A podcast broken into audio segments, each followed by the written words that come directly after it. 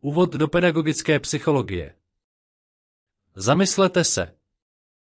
Čím se zabývá pedagogika? Čím se zabývá psychologie? Čím se asi zabývá pedagogická psychologie? Jako předmět pedagogické psychologie je považováno studium rozvoje osobnosti v podmínkách záměrného, cílevědomého učení a hledání optimálních podmínek tohoto rozvoje ve výchovně vzdělávacím procesu. Dvojí chápání předmětu pedagogické psychologie. Užší chápání zkoumání vlivu výchovně vzdělávacího procesu na psychické změny objektu učení, tedy žáka. Širší chápání souhrn obecných psychologických zákonitostí výchovně vzdělávacího procesu. Pedagogika studuje cíle, prostředky a metody výchovně vzdělávací činnosti nebo procesu.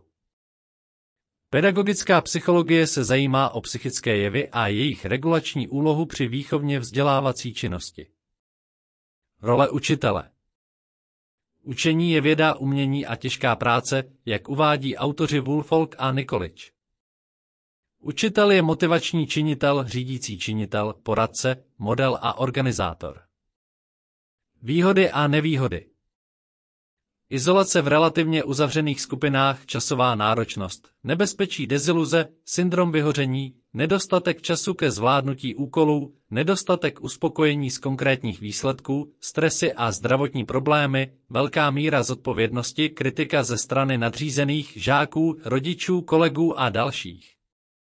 Žák a motivace Motivace je souhrn faktorů, které energizují, řídí a udržují průběh chování, jednání nebo činnosti jedince. Motivace je vždy vnitřní, ale je ovlivňována vnějšími podněty. Úroveň motivace je dána stavem jedince, jeho zájmy, potřebami a cíly a vnějšími podněty, které stavy jedince vyvolávají nebo povzbuzují, například požadavky rodičů.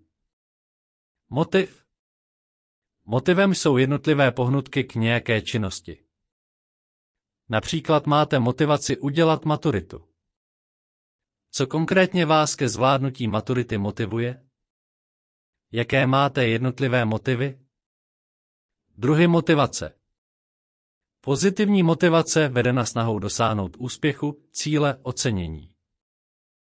Negativní motivace vedena snahou vyhnout se neúspěchu, něčemu nepříjemnému. Faktory ovlivňující motivaci k učení. Za prvé novost situace, za druhé činnost a aktivita žáka, jeho zapojení, za třetí sociální faktory, společná činnost, osobnost učitele a podobně. Za čtvrté stanovení cíle přiměřeného věku. Za páté. Zájem. Usnadňuje učení. Za šesté spojení školního učení s žákovými životními cíly. Jedním z nejsilnějších motivačních činitelů je zřejmě úspěch spojený s pozitivním vztahem mezi žákem a učitelem. Úspěch Úspěch ve školním prostředí často chápeme jako spolehlivé a bezchybné zvládnutí náročných úkolů při vysokém tempu. Pozor, málo si všímáme individuálních úspěchů, pokroku, zvláště slabších či pomalejších žáků bez srovnávání s ostatními.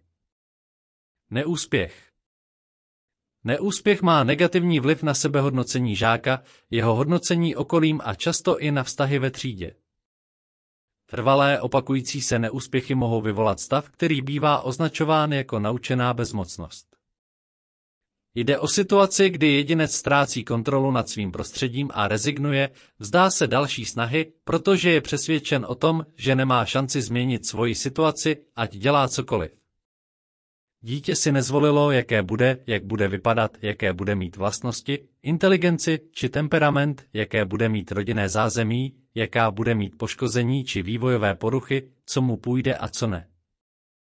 Je úkolem učitele a rodičů zajistit, aby každé dítě mohlo prožívat úspěch a vnímat pokroky, které dělá. Kritéria účinného trestu Zkušený učitel užívá ke zvýšení motivace odměny i tresty. Odměny by měly nad tresty převažovat. Aby byl trest účinný, měl by splňovat následující kritéria. Měl by se vztahovat k nežádoucí formě chování, být opodstatněný, být spravedlivý, být přesně formulovaný, být neosobní, neměl by vyvolávat intenzivní strach a úzkost.